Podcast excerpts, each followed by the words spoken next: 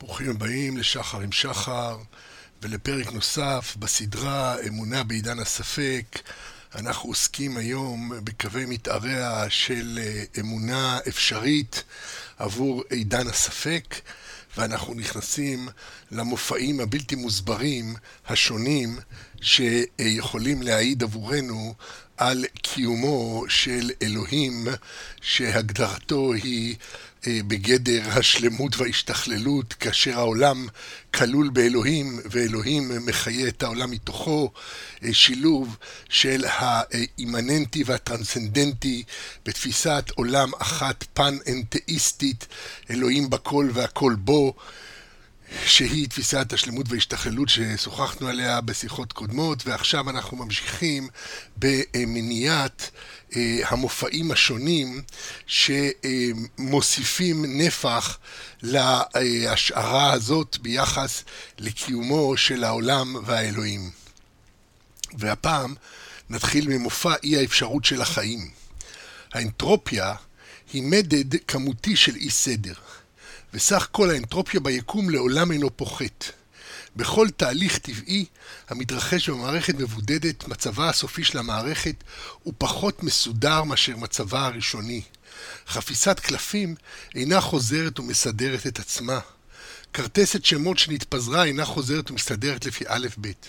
מים בטמפרטורה של 100 מעלות צלזיוס וקרח בטמפרטורה של 0 מעלות צלזיוס יהפכו יחדיו למים בטמפרטורה של כ-10 מעלות צלזיוס, אך לא יחזרו לעולם להיות מים רותחים וקרח. ביצה הנופלת מקיר לרצפה אינה חוזרת ומתאחה, גם אם יגויסו כל סוסי המלך וכל אנשיו לטובת המאמץ.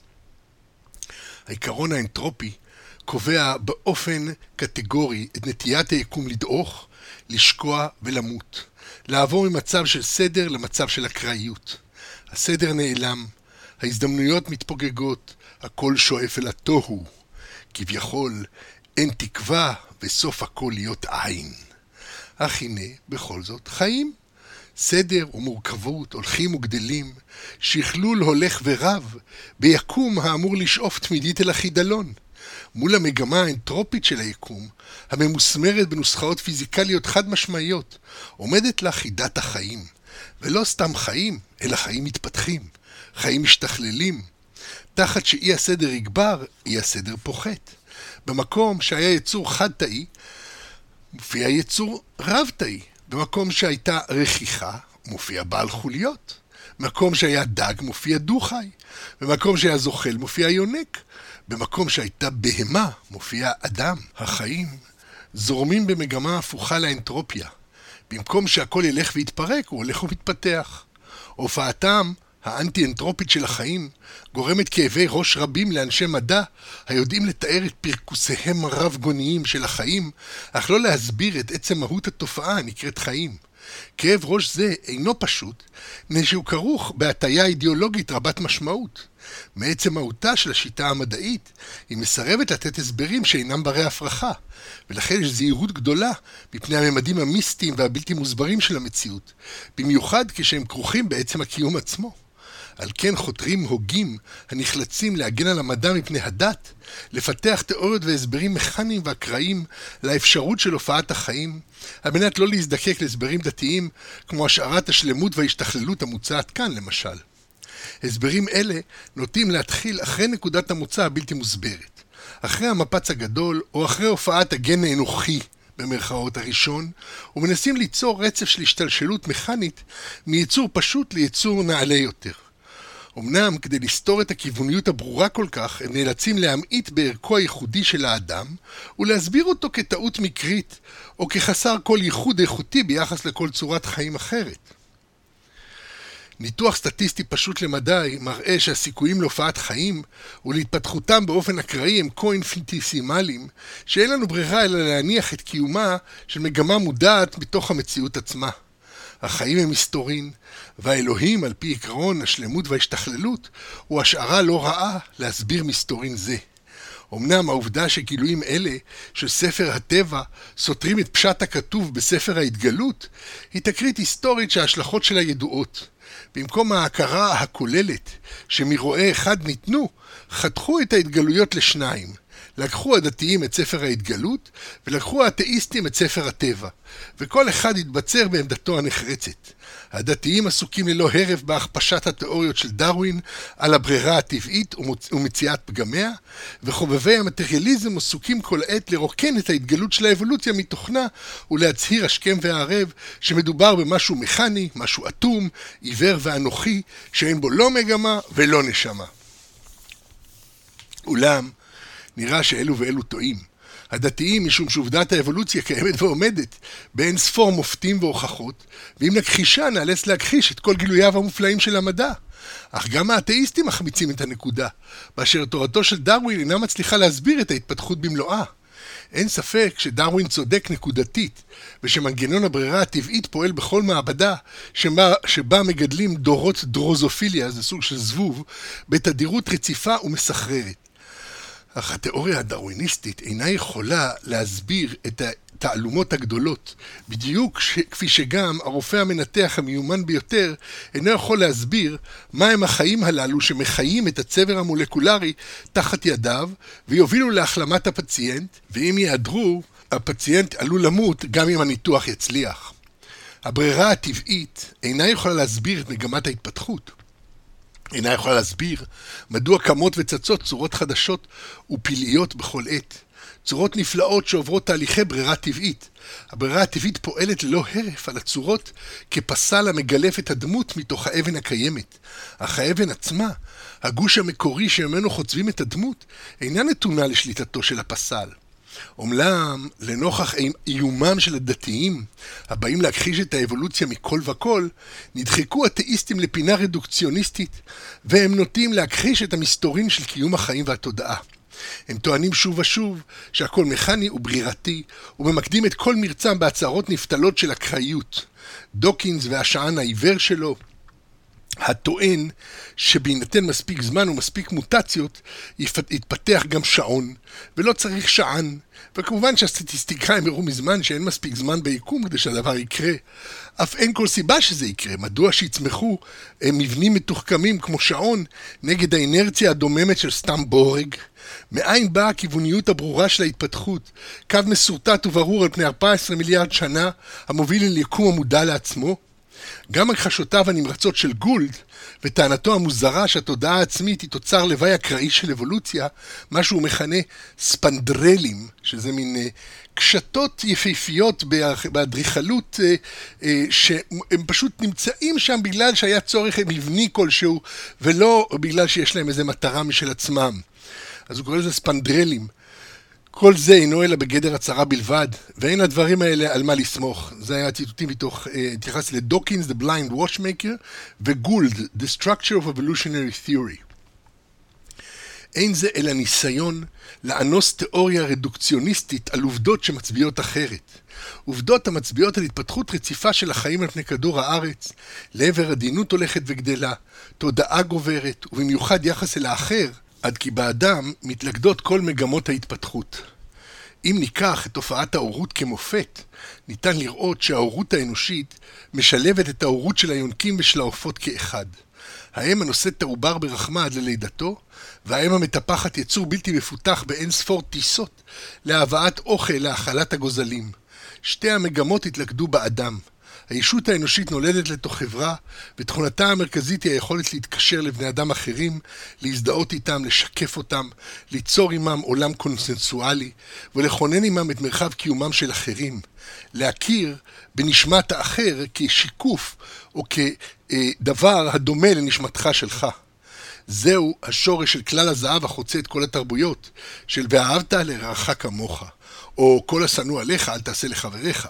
ההכרה הפנימית שלך בעצמך, שהיא התודעה הרפלקטיבית הסובייקטיבית היודעת את עצמה, מסוגלת להשליך ולהבין שמולה, מאחורי החזות של ישות חיצונית זרה, יש נשמה. יש אישיות שהיא כמוה, וראוי ואפשר לאהוב אותה. האהבה היא היכולת האנושית הגדולה להתחבר לאחר. אהבת התינוק לאמו והאם לתינוקה. ההפנמה ההולכת וגוברת שמפנים התינוק את אישיות הסובבים אותו עת שהוא מפתח את אישיותו שלו. כל מגמת האבולוציה מובילה אל ההופעה הזאת של היצור שכל עניינו הוא ראיית האחר והפנמת הקונצנזוס של אחרים.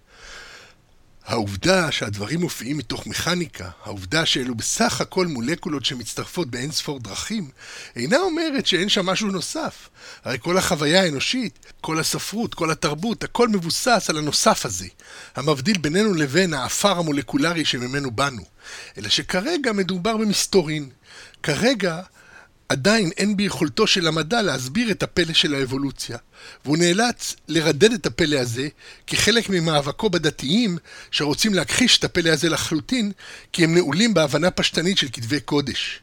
מסתבר שההשגחה, כפי שהיא מתגלה לנו מתוך התפתחות העולם, שונה בממדים רבים ממה שתואר במסורת. קיומה של האבולוציה מצביע על כך שהיחס בין אלוהים לעולם אינו ליניארי, הוא עובר דרך תורת הכאוס, דרך מה שהפיזיקה יודעת לתאר כהכל אפשרי, אך בסופו של דבר רק עולם אחד מסוים מופיע. לכן, אם מבקשים לנו את האלוהים המתגלה בטבע, אין צורך להטות את המבט מהאבולוציה, אלא להפך, להישיר מבט אל כל מסתריה וצפונותיה, החל ממגמתה, מהכיוון הברור המוביל אלינו, וכלה בתופעות מוזרות כמו האיטיות שלה. שהרי ניסויים מבוקרים, אבולוציוניים במעבדה, מצביעים על התפתחות מהירה מאוד של ברירה טבעית בנסיבות שונות, בעוד שהממצאים הגיאולוגיים מצביעים על סטט, סטטיות מוזרה, על התמדתן של צורות חיילי חיים במשך מאות אלפי ומיליוני שנים ללא שינוי. אם כך, האבולוציה, אם מסתכלים לעומקה, היא מצביעה לנו על האלוהים, על האלוהים על פי הפרדיגמה שלנו של השלמות וההשתכללות. עכשיו, מופעים נוספים מתוך הדת עצמה. מופע חוכמת הקבלה. הדת כמובן שפה אני משתמש בדת הקרובה לליבי, הלא היא היהדות, ומי שרוצה למצוא מקורות בדתות אחרות, מוזמן בהחלט לעשות זאת. מופע חוכמת הקבלה. חוכמת הקבלה מופיעה את רעיון השלמות וההשתכללות בתמציתו האלגנטית ביותר בתורת הצמצום. האלוהות העליונה והמושלמת צמצמה את עצמה כדי ליצור חלל שבו יכולה להופיע מציאות אלוהית בעולם, בהיעלם לשון עולם, ובהסתרה שהיא המציאות המשתכללת ומתעלה שהקדוש ברוך הוא מופיע בה בהיעלם. והוא הולך ומתגלה באמצעות התודעה המופיעה ועולה מתוך העולם המולקולרי שתחילה שתק ודמם, ואחר כך החל לנוע ולפרכס, ולבסוף הוא החל לשהות ולשאוג, ועתה הוא מדבר ומגגל, ואפילו מנגן בכינור. ועניין הצמצום על פי הקבלה הוא שהאין סוף הטרנסצנדנטי של השלמות דחק את עצמו לתוך הצמצום האינסופי של עולם נברא, שהוא התחתון בעולמות, אך כולו רווי באלוהות אימננטית, הדוחף את העולם מתוכו אל שכלולו, ושהשגחתו היא הממלאת מקום הצמצום בדקדוק עצום, זה אני מצטט לכם מתיקוני, זו, לא, מרבי רפאל עמנואל חי ריקי, ספר ישר לבב, בית ראשון, חדר ראשון, פרק י"ב י"ג. ספר של אחד המקובלים. ושם כתוב, ושהשגחתו היא ממלאת מקום הצמצום בדקדוק עצום, וזה מה שאמרו בתיקונים לית אתר פנוי מיני בעליונים ותחתונים. כלומר, אין מקום פנוי ממנו, לא בטרנסצנדנטי ולא באימננטי. וכן כתיב בי, המגביהי לשבת, המשפילי לראות. העולם כולו נמצא בתוך האלוהים וספוג כולו באלוהים, וזהו הבסיס לתורת החסידות. האלוהות השוכנת בתוך המציאות ספוגה באדם, היא שוכנת בתוכו, בנשמתו האלוהית, ומלפפת אותו בשכינה הנמצאת בכל דבר. וכדברי הבעל שם טוב, זה מרבי ישראל בעל שם טוב, צוואת הריבש, סעיף קל"ז, עמוד 68, במהדורת ניו יורק קהת. קהת זה מהדורת חב"ד, חב"דית, כדברי הבעל שם טוב, יחשוב שהבורא מלוא כל הארץ כבודו, ושכינתו תמיד אצלו. ויהיה תמיד בשמחה, ויחשוב ויאמין באמונה שלמה שהשכינה אצלו ושומרת אותו. זה המופע מחוכמת הקבלה. עכשיו, המופע מכתבי הקודש.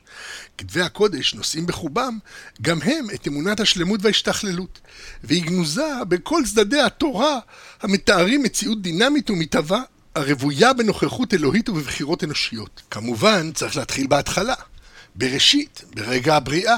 בראשית ברא אלוהים את השמיים ואת הארץ, אבל גם בראש התברא אלוהים את השמיים ואת הארץ. והרי זאת תמצית ענייננו כאן. אין האלוהים נבדל מן העולם. אין הוא בורא חוץ עולמי של שמיים וארץ, אלא שמיים וארץ הם הם הישות האלוהית האימננטית, הפן האלוהי המתגלה בעולם, שהתברא בראש. אמנם הארץ תוהה ובוהה היא. עומד האדם, שנברא מאדמה ודומה לאלוה, ומביט אל השמיים ותוהה ובוהה. והארץ הייתה תוהו ובוהו, וחושך על פני תהום, ורוח אלוהים מרחפת על פני המים. לתחילת בראשית. בראש, במובן תחילת דברים. בראש, במובן חשיבות ומרכזיות. ואם הרמב"ם כתב שאי אפשר להכריע בין עולם נברא לעולם קדמון על פי ההיקש הפילוסופי בלבד, הרי שאפשר לקפל את תפיסת עולם קדמון בתוך תפיסת עולם נברא, ולומר שמאמיני עולם קדמון מחזיקים באותו חלק של התמונה שאכן נתברא. וכל מה שהוא אלוהים כבר כלול בשמיים ובארץ, בטרנסצנדנטי ובאימננטי, הנגישים לפרשנות האנושית. אך מעבר לזה, לזה מתנשא, היה, הווה ויהיה, המהווה את הכל, יש מאין, כולל את העולם הנדמה כקדמון. אמנם בעלי השקפת עולם קדמון יוחזו בהסבר האשליה הסובייקטיבית העומד ביסוד שיטתם, ויטענו שבעל תפיסת עולם נברא משלה את עצמו שתפיסת עולמו מכילה בקרבה גם את תפיסת עולם קדמון, ולא היא. אמנם אנו רואים שהשערת עולם נברא מספקת הכללה מקפת יותר, באשר היא מתאימה טוב יותר להשערות השלמות וההשתכללות, ולגילויי המדע בנושא תורת האבולוציה. אז העולם הנברא תואם יותר למפץ הגדול ולמהלך שאנחנו רואים של ההתפתחות המתעלה עד הלום, יותר מאשר התזה ההינדית של עולם קדמון, שהעולם קיים לעד במחזוריות אינסופית ואין לו תחילה ואין לו סוף. אה, ויש כמה פיזיקאים, נדמה לי שהוקינס בעצמו, שעושים מאמצים בלתי ננעים להעלות השערות שמא העולם הוא באמת מחזורי, רק כדי לפרוח מתוך שאיפות אתאיסטיות, רק כדי לפרוח את הרעיון שיש עולם נברא. וכל זה הוא עדיין רק הלופ של העולם והשגחתו, של האימננטיות והטרנסצנדנטיות, של האלוהות הנשגבת מכל רעיון, השמיים, והמתגלה בשפרירי כל חי, הארץ. ולא באנו עדי השם, עדי אותיות י"ק ו"ק, ההווה, המתהווה והמהווה הנצחי, בשורש המופע של הלאות המתברת, המתברט. אלה תולדות שמיים והארץ בהיברעם, ביום עשות השם אלוהים ארץ ושמיים. אה, ופה אני מעיר הערת שוליים, גם הנומינליזם שעתיד למלא תפקיד חשוב כל כך בהתפתחות התודעה האנושית לגבי היחס שבין אלוהים לאדם כבר מנצנץ כאן. מאחר ומתברר שאותם שמיים וארץ, שנבראו ברובד הראשון כבעלי משמעות אחת, משמשים בהמשך כדי לכנות דברים אחרים. הארץ משמשת כדי לתאר את הממשות הארצית, שבה עתידים השמיים והארץ היסודיים למצוא את ביטוים הדינמי. האלוהות האימננטית והטרנסצנדנטית הדוחפת את העולם להתעלות מתוכו, ומושכת אותו להתעלות מחוצו. אותה אלוהות גם הופכת לשמות של היבטים של האימננטי. ויקרא אלוהים לרקיע שמיים, ויקרא אלוהים ליבשה ארץ. הרקיע והיבשה נקראים על שם השמיים והארץ. ובהמשך יועבר שרביט זה לידי האדם, שותפו המודע של אלוהים. ויביא אל האדם לראות מה יקרא לו, וכל אשר יקרא לו האדם, נפש חיה הוא שמו. כך, כבר בראשיתם של הדברים מתנוצץ תפקידה המרכזי של השפה בתיווך שבין העולם על פי תפיסתנו לבין המציאות הנעלמה של מי שבראש התברא, ושהכינויים שמיים וארץ אינם אלא שמות שניתנו לרקיע וליבשה, המרמזים על מקומם בתוכנית האלוהית ומהווים אותה בעת ובעונה אחת, כפי שהשמות שנותן האדם לנפש חיה הוא שמו. השפה מכוננת מציאות, והמציאות מחכה לשפה כדי להתגלות על דרך בריאה. זהו שורש הקסם היצירתי, אברה קדברה, אני בורא בהתאם לדיבורי. אך הדיבורים האלוהיים, היוצרים, מתחילים רק בפסוק ג' של בראשית, אחרי שתמצית הבריאה, האלוהות המופיעה בשמיים ובארץ, כבר התבראה. ואנו, בבואנו כאן, לכונן את תורת השלמות וההשתכללות, באים לדבר על תולדות השמיים והארץ בהיברעם. תולדות במובן ההיסטורי, בינת התפתחות השמיים והארץ במבט לאחור, ותולדות במובן היצירתי, בינת ההשלכות של בריאה זו ומה שנולד ממנה. אוקיי, המופע הבא שאנחנו אה, מאירים בו את אופק האמונה הוא מופע הופעת המדע. וכבר דיברנו ארוכות על הופעת המדע וההשלכות לגבי עידן הספק, עכשיו אנחנו בעצם מתחילים לראות כיצד עידן הספק עצמו הוא, הוא התגלות אלוהית. לכתחילה, בתחילת המודרנה הישנה, לא היו הסבריו של המדע משכנעים במיוחד.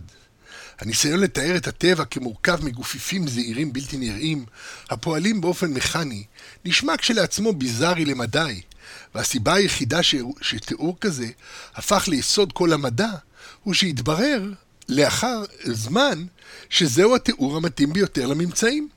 בניגוד לגישה הקדם-מדעית, האריסטוטלית, הרגשית ואנושית כל כך, שראתה בשושנה את מהות השושניות שבה, התברר שדווקא הגישה המכנית הקרה, שדיברה על אטומים ומולקולות ולא הבחינה כלל ביפי השושנה, תיארה את המציאות בצורה העמוקה ביותר.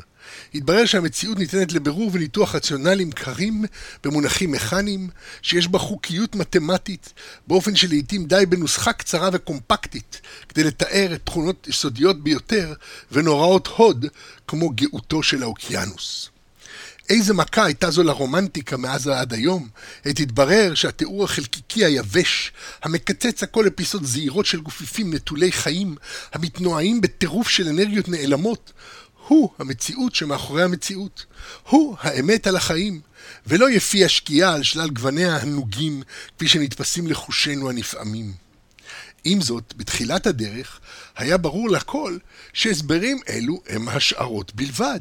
שייפין בספרו The Scientific Revolution, המהפכה המדעית, כותב מרבית העוסקים בתחום קיבלו שהעולם החלקיקי הוא בלתי נגיש לעיני האדם, ולכן יש להסברים אלה רק אופי היפותטי. כלומר, לעולם לא נוכל לבסס את קיומם באמצעות עדות החושים. בתקופת ראשית המדע הציגו את גישת החלקיקים כדרך פילוסופית סבירה להבין גופים נראים לעין, והרעיון זכה לאמינות הודות להמצאתם של מיקרוסקופים, והודות לתיאום שנמצא בין תיאור העולם כחומר בתנועה לבין מה שנצפה בפועל. המציאות עצמה נתנה תוקף לספקולציות הפרועות ביותר שהתבררו כתואמות מציאות. זהו בסופו של דבר הקריטריון העליון של האמת. האם ההסבר שקיבלתי מתאים למה שאני חווה או לא? וזה עיקר כוחו של המדע, שהסבריו מתארים את המציאות טוב יותר מחוויית החושים הבלתי אמצעית. וחשוב מכך, מכשיריו המיוחדים חודרים עמוק יותר לתוך המציאות האמפירית מהחושים הבלתי מזוינים, ומאששים את זוורותיו מתוך מציאות אמפירית שבלעדי הקדמה הטכנולוגית הייתה נותרת עלומה לעד. כפי שכותב שייפין, המציאות המיקרו-מכנית קיבלה עדיפות על פני הניסיון הרגיל, והחוויה הסובייקטיבית הופרדה מתיאורים של מה שקיים באופן אובייקטיבי.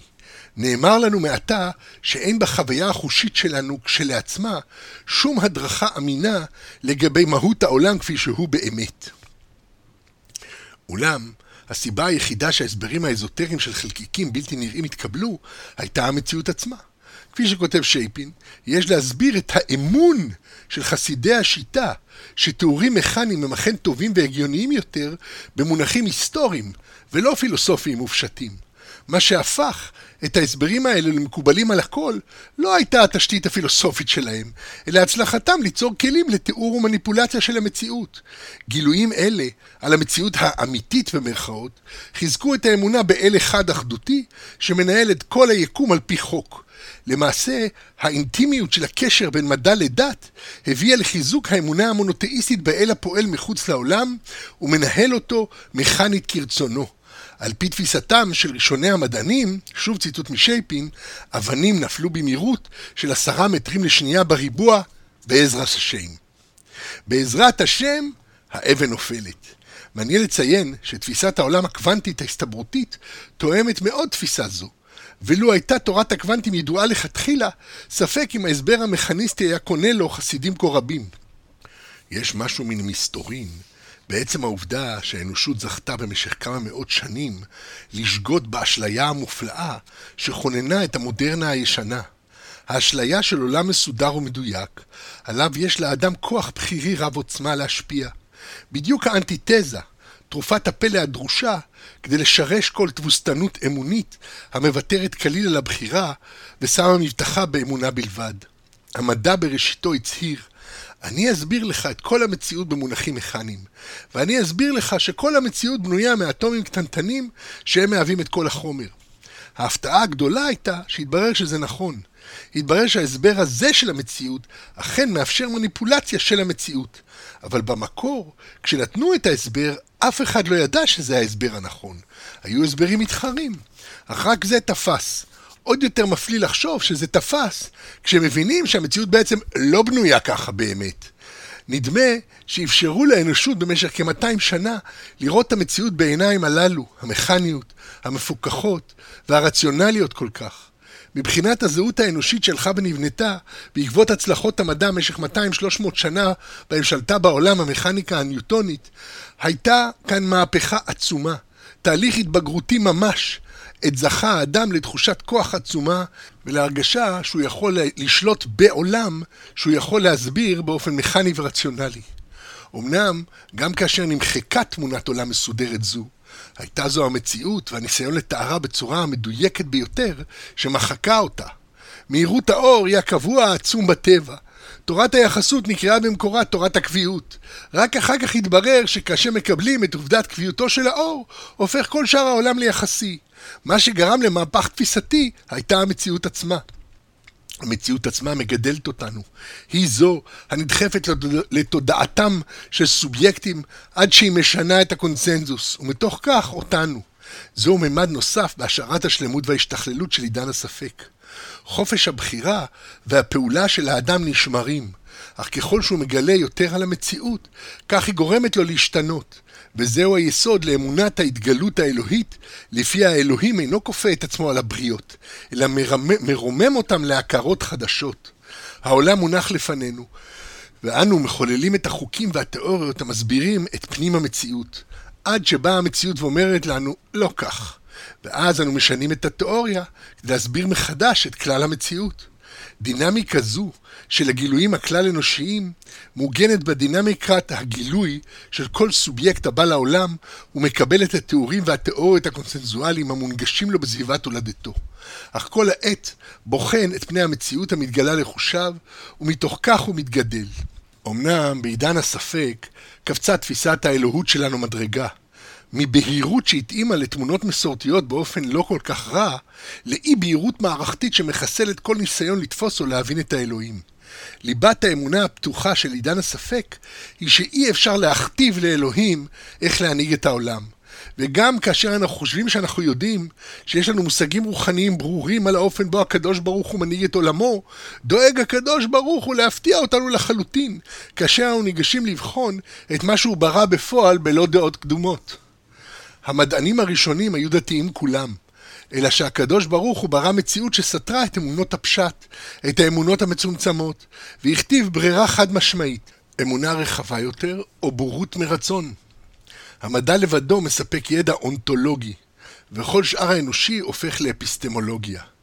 המציאות האובייקטיבית היא רק זו המתוארת על ידי המדע, וכל השאר אינו אלא סובייקטיביות ותעתועי חושים.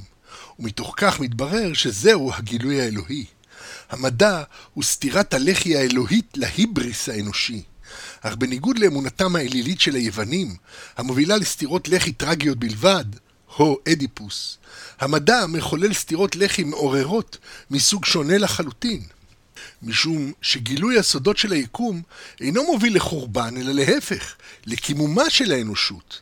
אני, השם אלוהיכם, אשר הוצאתי אתכם מארץ מצרים, מהיות להם עבדים, ואשבור מוטות עולכם, והולך, והולך אתכם קוממיות. אוקיי, עד כאן מופע הופעת המדע. עכשיו נעסוק קצת בענף של זה, שזה מופע התפתחות הפילוסופיה של המדע. שגם פה היה אה, התפתחות מעניינת מאוד. קטע השיחה הזה מבוסס על מאמר אה, שאפשר לראות אותו באתר שלי, של אה, נקרא אמונה מתוך מדע, האמונה הנגזרת מהפילוסופיה וההיסטוריה של המדע. אה, ואני מביא פה את התמצית של המאמר הזה בהקשר שלנו, של אה, אישושים שונים לפרדיגמה של השלמות וההשתכללות כתיאור נאמן של האלוהים והמציאות. אם כך, בספרו שלוש מהפכות קופרניקיות מבחין זאב בכלר בין תפיסה אקטואליסטית, שאותה הוא מתעב, לבין תפיסה פונ... פוטנציאליסטית, אותה הוא מאמץ ליבו. מה הן שתי תפיסות אלה? ובכן, האקטואליסט מתייחס רק לאקטואליה, רק למה שעיניו רואות. הוא מכחיש כל אפשרות לקיום דבר מה מעבר לתפיסת החושים. האקטואליסט הוא אמפירציסט קיצוני. לעומתו, הפוטנציאליסט מאמין שיש סדר בעולם מעבר לתופעות הנגלות לעין, והוא דווקא מתאים מאוד לתפיסה אמונית של אלוהות אימננטית נסתרת, של פוטנציאל מוחלט ההולך ומתממש בעולם. כלומר, השקפת הפוטנציאליסט מתאימה היטב להשארת השלמות וההשתכללות כדינמיקה היסודית של המציאות. מתוך הגדרותיו של בכלר, ניתן להגיע למסקנה שהמאמין האמיתי הוא דווקא הפוטנציאליסט, המכיר באין סוף ברוך הוא, שמאחורי התופעות, ובעובדה שהגילוי הוא רק כערכנו, באשר השלמות נסתרת מאיתנו לעד. ניתן למפות את התפיסה הפוטנציאליסטית של הרעיון של ההתפתחות ההולכת ומכלילה אמת נעלמת כלשהי, שלעולם נמצאת מעבר לתפיסת האדם, אך יש בכוחו של האדם לעלות מדרגות, תוך שהוא הולך ומברר את המציאות. האלוהות האימננטית המתגלה, השתכללות העולם, היא פוטנציאליסטית. למעשה, מוחק כתפיסת השלמות. וההשתכללות את כל הדיכוטומיה הכוזבת בין מאמין לספקן, ומעמידה את המאמינים האמתי... האמיתיים במרכז מחנה הפוטנציאליסטים. העולם הולך ומשתכלל, העולם הוא פוטנציאל אינסופי, החותר לעבר אמת נעלמה, שלעולם לא תוכל להיות אקטואלית. באשר כל מימוש בתפיסת האלוהות, שכותב הראייה קוק, כל הגדרה באלוהות מביאה לידי כפירה. אפילו הגדרת השכל והרצון, ואפילו האלוהות עצמה, בשם אלוהים הגדרה היא, ומבלעדי הידיעה העליונה, שכל אלה אינם כי אם הזרחות ניצוציות ממה שלמעלה מהגדרה, היו גם הם מביאים לידי כפירה. זה, שימו לב, אינם כי אם הזרחות ניצוציות ממה שלמעלה מהגדרה. שווה פוטנציאליזם. כלומר, משהו שאנחנו לעולם לא נוכל לדעתו, אנחנו מגששים אחריו בכלים המדעיים שלנו.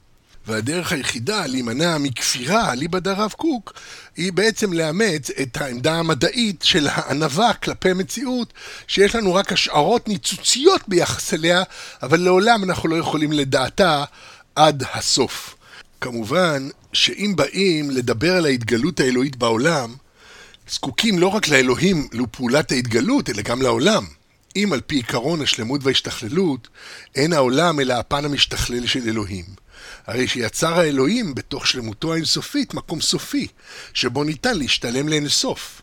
מקום של פוטנציאל תמידי בלתי ממומש, ומקום שבו האדם, בעל התודעה ובעל הבחירה, יכול להתבונן בתופעות ולהבין את המתרחש מאחריהן, ביסודן וכו'. כלומר, צריך מציאות אובייקטיבית שתשמש כתיבת תהודה עבור הסובייקט. שתשמש כמעבדה שבה ניתן לבדוק דברים ולעמוד על אמיתותם. מעבדה שבה ניתן יהיה להפריד בין הטוב לרע, בין הנכון לשקרי, בין הראוי ללא ראוי. מקום שבו למעשים יהיו תוצאות, וצביתה אחת במקום אסטרטגי תוכל לעורר אדם מההזיות הספקולטיביות העמוקות ביותר. העולם הוא המקום שבו יש לבחירה השלכות, והדייקנות של השיטה המדעית הולכת ומחדדת את עומק הבחירה. שתית כוס עם חיידקי חולרה? שמת את עצמך במקום הסכנה. שתית כוס חלב מפוסטר? יותר טוב. יש משמעות למעשים ויש משמעות לבחירה. והעולם מתנהל מתוך לימוד, מתוך הזכות לטעות, שמובילה לכל מיני מבואים סתומים, אך אט אט מוצאים את הדרך במבוך. לכן האמונה בשלמות והשתכללות היא תמיד ריאליסטית ואובייקטיבית. כמו במדע, המציאות היא זו שיכולה לאשש או לפרוח את התפיסות הפנימיות שלנו, והתפיסות הפנימיות שלנו עוברות טרנספורמציות, הולכות ומתפתחות כתוצאה ממפגש עם מציאות חיצונית. אותן דעות הקובעות שאין לי אלא סובייקט, ושאם עץ נופל ביער, ואיש לא ראה ואיש לא שמע, הרי שהוא לא נפל, הן דעותיו של האקטואליסט, ויש בהן כדי לסתור את עצם מפעלו של המדע, הבא לתאר תהליכים נסתרים, עתיקים, עתידיים, המתקיימים גם בלא עין אנושית רואה, ואוזן אנושית שומעת, שתיתן להם תוקף. בניגוד לתפיסה זו, שאינה שומעת עצים נופלים ביערות מרוחקים, התפיסה העולה מתוך ההתגלות האלוהית במדע, היא של אלוהות בלתי נתפסת, אלוהות מסתתרת בערפל של אקראיות, אלא שבני אדם הולכים וחושפים מציאות זו ככל יכולתם, גם אם היא תמיד מעבר ליכולת התפיסה השלמה שלנו, ובכך מתאוששות הוודאות ואי הוודאות גם יחד. אי הוודאות היא מוחלטת, כי האלוהים הוא תמיד נשגב מבינתנו ונסתר מדעתנו. והוודאות היא תהליך אינסופי של התכנסות לעבר אותו אינסוף, כך שיש רק ודאות גוברת אך לא מוחלטת. הבנה אמונית זו עולה מתוך דברי בכלר בהקשר של קופרניקוס. מצטט מדברי בכלר בשלוש מהפכות קופרניקויות, עמוד 25. קופרניקוס יצר את האידיאולוגיה של המדע החדש. מטרתו גילוי ודאי של מבנה העולם, כפי שהוא בעיני אלוהים ולא כפי שהוא בעינינו. עד הנה הציטוט. מדעו של קופרניקוס הוא המדע המנסה לחתור אל אותו טרקלין שהוא האלוהות המחיה את הקוסמוס. הנקודה היחידה הלוקה בתיאור זה הוא רעיון הוודאי, משום, שגילוי יש, אך ודאי שאינו ודאי. בכלר מעלה את השאלה מדוע בכלל יצר קופרניקוס את שיטתו, כאשר שיטה זו סיבכה כל כך את העניינים, וגם לא היו לה כל סימוכים אמפיריים. ההוכחות לשיטתו של קופרניקוס הגיעו מאות שנים אחר כך עם גלילאו וקפלר. מה שדיברנו על הטבלאות הרודולפיניות באריכות בשיחות קודמות. בכלר כותב שמדובר במושג חשוב והוא האמת. ואני מתחיל את הציטוט. אה, קופרניקוס טען שגילה לא פחות ולא יותר מאשר את המבנה האמיתי של מערכת השמש. האמת עליה דובר כאן הייתה אמת אובייקטיבית, אמת הקיימת בלי קשר לאדם וללא תלות בתפיסתו וביכולתו לגלות אותה. מצבו של העולם הפך לעניין סמוי מחושיו של האדם, ומה שחשוף לחושיו ומתגלה להם אינם רק עקבות ותוצאות של מצב העולם, אך לא המצב הזה עצמו. אם אנו נמצאים על ארץ דוהרת, ולכן איננו במרכז מערכת השמש, ברור שכל התצפיות האסטרונומיות מעוותות עיוות של פרספקטיבה. לכן מה שאנו תופסים הוא תוצאה של המצב האמיתי, אך אינו תמונה שלו, אלא עיוות שלו. רעיון זה של אמת אובייקטיבית סחב לכן את הרעיון השני שהפך למרכזי במהפכה המדעית. הפרשנות כחלק מהותי של המחשבה המדעית. התיאוריה המדעית תיתפס מעתה כמעשה פרשנות. היא תפרש את התופעות כדי לחלץ מתוכן את האמת החבויה מאחוריהן. התופעות ישמשו מעתה לכן בשני תפקידים. ראשית, כמסך המסתיר ממנו את הממשות, את האמת האובייקטיבית, ושנית, כרמזים וסימנים ותוצאות של הממשות והאמת. זה היה מבכלר עמודים 21-23. זהו בדיוק עולם התופעות, שהוא השער המגלה לנו משהו מהמציאות האלוהית. קופרניקוס חשף משהו מהחוקיות של היקום, מהאמת האלוהית המסתתרת בכל. ואפשר להבנה שלנו לחדור לרגע אל מעבר לתופעות ולהבחין במשהו מהפלא האלוהי, להציץ לרגע לתוך הטרקלין. הראייה קוק כותב את הדברים הבאים אודות האסטרונומיה הפרה-קופרניקאית, כמשל להכללה שאינה כוללת בתוכה את כל הפרטים. ניוטון הוא סוף המהלך שעובר מקופרניקוס דרך גלילאו וקפלר, ובכלר החל מציין את ניוטון כסוף התקופה בה חיפשו אמת בתוך העולם. עוד ציטוט מבכלר, יש אמת אחת ויחידה בדבר כל עניין. אמת זו היא כל האמת, והיא תמיד אינפורמציה על העולם.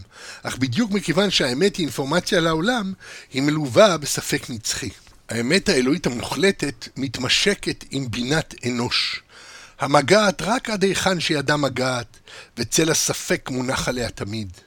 תיאוריו של בכלר משיקים כמעט בשלמות עם תיאוריו של הראיה קוק על ההכללה ההולכת יד ביד עם הוודאות והייחוד.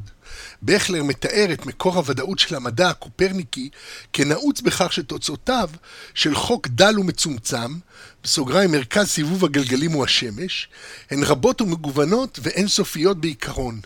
ככל שמספר התופעות המפוענחות הולך וגדל, דהיינו ההכללה רחבה יותר, כך מצטמק ונעלם הספק שאולי הכל טעות ומקרה. זה ציטוט של בכלר. והראיה קוק כותב, כל גילוי רוח כללי, לפי התגברות הכללות שבו, כך הוודאות מתחזקת בקרבו, ולפי מידת ודאותו, כשם שאינו נותן מקום לספק, כך אינו מוותר את זכותו לאחרים לשתפם עמו. הכלליות, הוודאות והייחוד תלויים עם זה בזה. זה מתוך ראי הקוק זרעונים בספרו אורות. בכלר עורך כאן הבחנה חשובה לגבי סוג הספק. סוג חוסר ודאות, שקופרניקוס הצליח לסלק, וההבחנה הזאת מתמשקת היטב עם התפיסה של הראי הקוק, לפיה הולכת ההכללה ומשתכללת בהדרגה. המגמה ההכללתית מאפיינת את עצם המציאות המשתכללת. ברור שמדובר כאן בספק אנושי, כותב בכלר, בספק רגיל. השאלה האמיתית היא שאלה מן החיים. אין כאן עניין לוגי, אלא עניין אנושי. הוודאות שעליה מדברים קופרניקוס ודקארט היא ודאות של היומיום. זוהי הוודאות, עד אין ציטוט בכלר, זוהי הוודאות שהולכת ומתעצמת בהדרגה ככל שהעולם הולך ומשתכלל. זוהי ודאות שלעולם לא תצליח להשתיק את צחוקו הלועג של יום, באשר זוהי ודאות אינדוקטיבית מהסוג שמאפיין את כל החיים על פני אדמות. הוודאות האינדוקטיבית של מאירסון בספרו על הסברה במדעים, אה, Explanation in the Sciences, מייחס לכל כלב העוקב אחר מסלול מעופו של נקניק ופוער את פיו במדויק מנקודת ההגעה הנגזרת אינדוקטיבית מתוך הידוע לו על מעוף הנקניק עד כה. הכרעתו של בכלר מהדהדת את הצניעות האמונית של היעדר האפשרות האנושית לתפוס את הוודאות האלוהית. ומכך נחתך עניין הוודאות המדעית עבור המהפכה המדעית אחת ולתמיד. וברגע שאנו דורשים מן המדע ודא, ודאות רבה יותר, שניתן לקרוא לה מוחלטת או אלוהית, השאלה מאבדת עניין, ולא רק עבור המדע, כי התשובה עליה טריוויאלית בהתאם. שום דבר אינו ודאי באופן מוחלט. הקריט... עדנה בכלר. הקריטריון היחיד שיש לנו לבירור האמת שביסוד התופעות הן התופעות עצמן. למעשה מתברר שהסיבה היחידה לנכונות תיאוריה מדעית כזו או אחרת היא שהמציאות, כפי שאמרנו, משיבה לאהבה. המדע יכול לחשוף אך ורק את האלוהות המתגלה, ולא את האלוהות המוחלטת הנסתרת, אותה אלוהות המתגלה במציאות. אכן, הנקודה המשמעותית ביותר כאן, ואולי זוהי הנקודה שדחפה את ניוטון אל כפירתו בשילוש ודבקותו באל אחד, הייתה התחושה המהותית שהתיאוריות של המדע החדש חושפות מציאות מאחורי המציאות, שאינה תלויה בתפיסת האדם, אלא משהו שנחשף מההוויה עצמה, מהחוקים והכוחות הפועלים מאחורי הקלעים. תחושה נוראת הוד של עמידה מול מעשה האלוהים, ותחושה זו היא שלמעשה אפשרה לניוטון לקבל את הפרדוקס שלעולם לא ניתן להגיע רק לידיעה חלקית. וכל שיש בידינו הוא ליצור קירובים והכללות להבין כיצד המציאות הזאת פועלת. בכלר מסכם את המסקנות המתבקשות מתוך הגותו של יום באופן הבא, פתח ציטוט בכלר. האונתולוגיה של יום הייתה, לכן, שתחושות מקוטעות הנוצרות יש מאין בכל פעם מחדש, הן כל מה שקיים באמת בעולם. האמת היא שאין כוחות סיבתיים, אין עצמים נפרדים, אין מרחב, אין זמן, אין סיבתיות, אין חוקי טבע.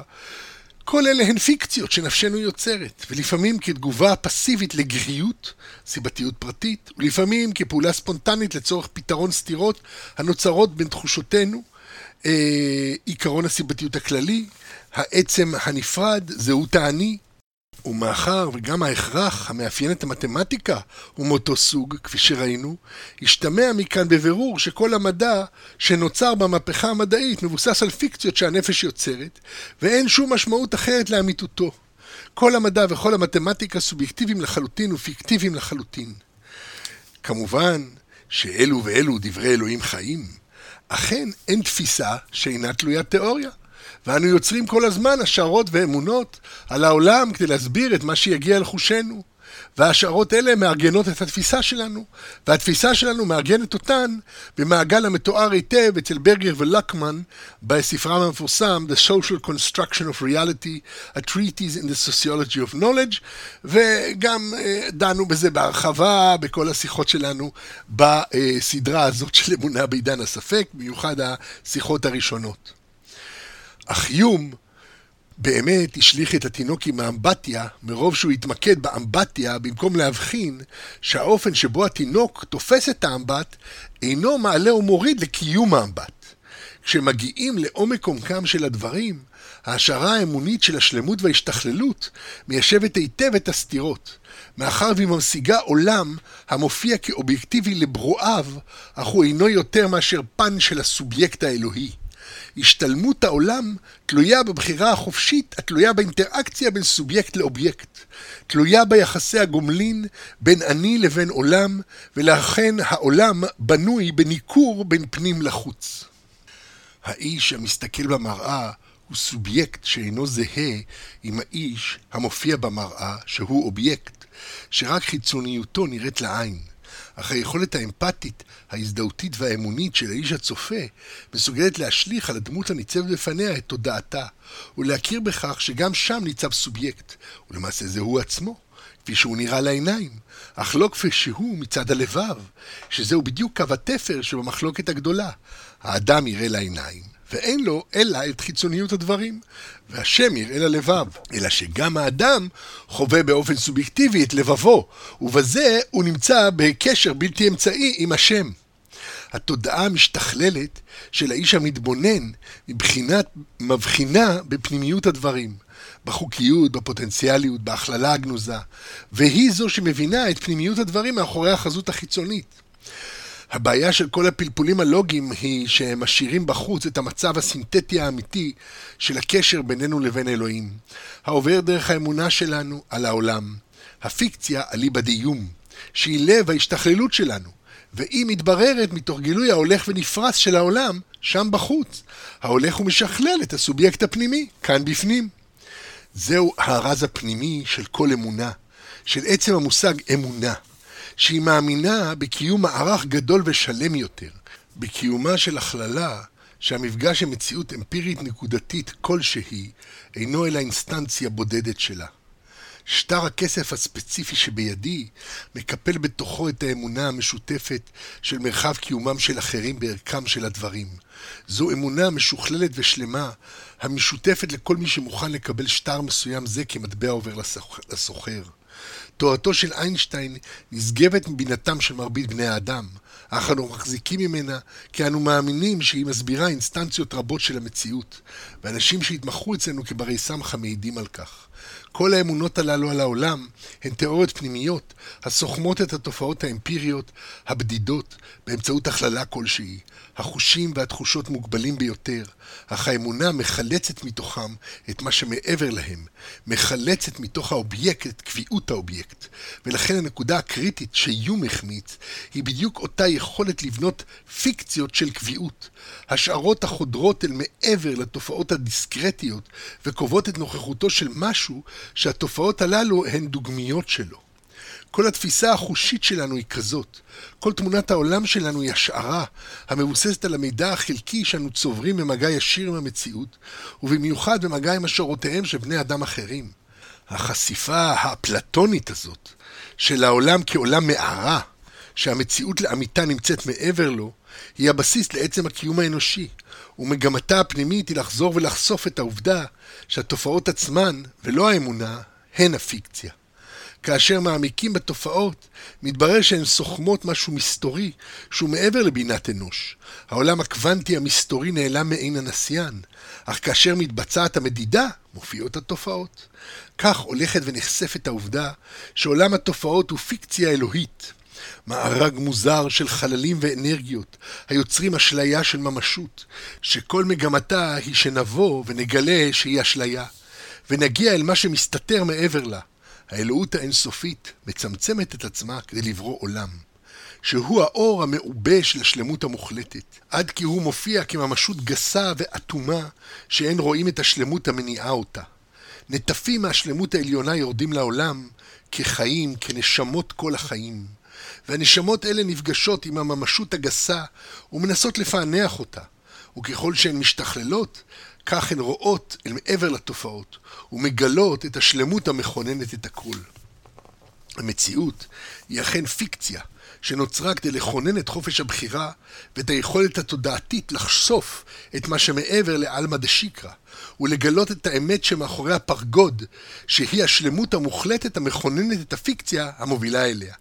יום מתפעם מהמבט המצומצם שניתן לנו על התופעות כביכול, אך למעשה אין תופעות כלל, אלא רק פיקציות בתודעתו של אלוהים, שכן הממשות הפיזיקלית של כל הנתפס לחושים אינה קיימת, והחושים עצמם תלויים בקלט חלקי ובלתי אמין. יוצא שהתיאוריה עצמה, יכולת ההשערה עצמה, היכולת להבין דבר מתוך דבר ולהגיע לשורש הדברים, היא הממשות האמיתית. לכן כולם צדקו וכולם טעו. קאנט טעה בסברתו שאין ממשות לאובייקטים ללא אדם שיתפוס אותם, אך הוא צדק שהם תלויים בתפיסה, אבל לא של האדם, אלא של האלוהים, מקומו של עולם, שברא אותם בקרבו כישים, שנועדו לאפשר את התפתחות העולם בדרך של אינטראקציה בין ישויות, כדי לאפשר את הבחירה ואת צמיחת התודעה. הישים קיימים גם בלא תודעת האדם. העץ נופל ביער גם כשאין שם איש, והירח ממשיך לשוט בשמיים גם כשאתה לא מסתכל עליו. כי כולם קיימים בצו אלוהי, כולם קיימים כפיקציה בדמיון האלוהי המופיעה לנו כממשות, ממשות הקוראת לנו לחשוף אותה כפיקציה. פיזיקת החלקיקים חושפת את חוסר הממשות של עולם החומר, את החללים העצומים שבין חלקי החומר, ואת האופי האנרגטי והבלתי חומרי שלהם. וחשיפה זו של מה שמסתתר מאחורי המציאות היא ליבה של האמונה. השלמות אינה שלמה ללא השתכללות. לכן יצרה השלמות את אשליית העולם, שעיקר מהותה הוא היעדר שלמות אך פוטנציאל השתכללות. העולם מופיע כמרחב זמן וכמקום דל ביותר וקטן ביותר, קצת מימן דחוס.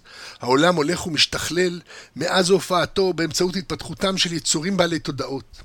כאשר התודעות מבשילות, הן מגלות שהעולם הוא אשליה, והן מחפשות את מה שמאחורי האשליה, ומגיעות אל ההכרה בשלמות מחד ותביעה להשתכללותן מאידך. יוצא שממשות המציאות וחוקיותה היא גזרה אלוהית שנועדה לאפשר עולם שבו יש מקום לבחירה ולהשתכללות. אך תכלית הבחירה וההשתכללות היא ההגעה להכרה שאכן מאחורי כל זה מסתתר עושר גדול, אם נצטט את יהודה עמיחי. וכי השלמות היא-היא תכלית ההשתכללות. כל אלה מוצאים ביטוי מודגש וחריף ביותר בתביעת עידן הספק להכרעות אישיות ולבחירה עצמית. הראיה קוק ניסח זאת היטב במאמרו על המחשבה בעניין האלוהות. אני מצטט מהרב קוק עכשיו באריכות רבה, ובזה אנחנו נסיים את השיחה הזאת. אבל uh, זה, אני חושב שזה uh, חשוב לקרוא את כל האיכות רבה, זה ייקח שתי, שתי דקות, שלוש דקות. אה, זה ממש המקום שבו הוא מאחה את הרעיון האימננטי והטרנסצנדנטי. אה, מאמר תיאולוגי מושלם, זה מתוך שמונה קבצים, א' ס"ה. אני מתחיל את הציטוט. המחשבה בעניין האלוהות בשני הצדדים שלה, דהיינו הצד האחד בצורה המדברת עד הבורא והבריאה, מכל אחד בפני עצמו, כאילו הוא נושא לעצמו, אלא שהם מחוברים יחד מתוך שהבורא מחיה את הבריאה, והבריאה מקבלת חיים מהבורא. ומהצד השני, שאין שם שום מציאות של בריאה כלל, והשם בריאה הוא רק מושאל מצידנו. אנו נבראים רק מפני צמצום השגתנו, ובאמת הכל הוא בורא, אלוהים. אבל הכל הוא עניין אחד ותוכן אחד, שאין לו שום ערך של התגלות חלקית. ואלוהים הוא דווקא הכל, ולא חלק, מצד שהוא חלק. המחשבה הזאת פועלת בכל צד מצדדיה פעולה מיוחדת על רוח האדם. ההיגיון והחשבון באים מצד המחשבה של הערכת העולם והבריאה לשני עניינים. אמנם השירה ומשאות הנפש באות מההסתכלות השנייה, של מציאת האפסות של הכל חוץ מאלוהים. ומלוא כבוד אלוהים בכל המוסר, הוא ענף מורכב מהיגיון ושירה ומיזוג נכון. כשיחסר ממנו כוח אחד לא יוכל לעמוד. על כן, כאשר על פי ההדרכה של המחשבה הראשונה, של החילוק שבין המחשבה על האלוהים ועל העולם, מתגלה התואר של צדקת אלוהים, של גודל המוסר המופיע לנו על פי המחשבה ביחס אל האלוהים, והמוסר הזה מתמלא בחוקיו בהיגיון וחשבון, כשאחר כך באה המחשבה השנייה על האלוהות, שצדקו והדרת המוסר המתמלא מזיכרונו כבר נקבע יפה בנשמה, מתגברת השירה על ידי ההצטיירות העליונה המלהיבה של אין עוד מלבדו, ומוסיפה היא פרי ברכה גם למוסר. אה, אבל אם בראשית המחשבה לא תסתמן כי מצידה האחד של אין עוד מלבדו, לא היה שום מקום לשום ציור מוסרי ביחס האלוהות לפעול עלינו. כי אין אנחנו יכולים להכיר ערך מוסרי ביחס לעצם אחד מצד עצמו, כי אם ביחס מאחד לאחרים. אף על פי שהרוממות הזאת של המחשבה, היא מתעלה על כל החיזיון של ערך המוסר כולו, כמו שהיא מתעלה על כל המחשבות והגבולים, מכל מקום האדם איננו יכול לתפוס מחשבה רוממה מערכו המוגבל בכל מלוא הודה. וערכי המוסר לעולם נדרשים שיהיו נאורים וחוזרים ונאורים בכל הליכות החיים, עד אשר נוראה היא הסכנה שתוכל להתפשט מהתגברות המחשבה השנייה על הראשונה. אלא שגם בהתגברותה של המחשבה הראשונה, שכנפיה קצוצות, יוכל גם כן רוח האדם לשקוע, ועל ידי השיקוע יוכל לאבד חמודות רבות. על כן אין תרופה אחרת, כי אם לסדר את הרעיון באופן כזה, שתהיה המחשבה הראשונה מלבישה לעולם את השנייה, ולא יגלו לעולם כי הראשונה בתור לבוש לשנייה העליונה ממנה. זעיר אנפין מלביש את ערך אנפין, והשם הוא האלוהים. כלומר, העולם והדתות באופן עקרוני מתנהגות על פי התפיסה הטרנסנדנט, הטרנס, הטרנסנדנטית של אלוהים מחוץ לעולם, שמנהל את העולם, בורא אותו וכו', אבל הפנים, הפנים של התפיסה הזאת הוא הפנים האימננטי של אלוהות בכל, שזה בדיוק השלמות וההשתכללות שאנחנו מדברים עליה, השלמות מצד האלוהות הטרנסנדנטית, וההשתכללות מצד העולם ההולך ומשתכלל, הולך ומתעלה. ובכן, עד כאן אה, אה, השיחה הנוכחית. אנחנו כבר מתקרבים אה, לסוף הסדרה. אה, בפרק הבא אנחנו אה, נסיים למעשה את השיחות על אמונה בעידן הספק, ונדון בצד הפנימי של הרעיון של שלמות והשתכללות, ואיזה סוג של אמונה נוכל אכן לאחוז בה בעקבות כל המופעים שלנו. אז להשתמע, להשתמע בשיחה הבאה.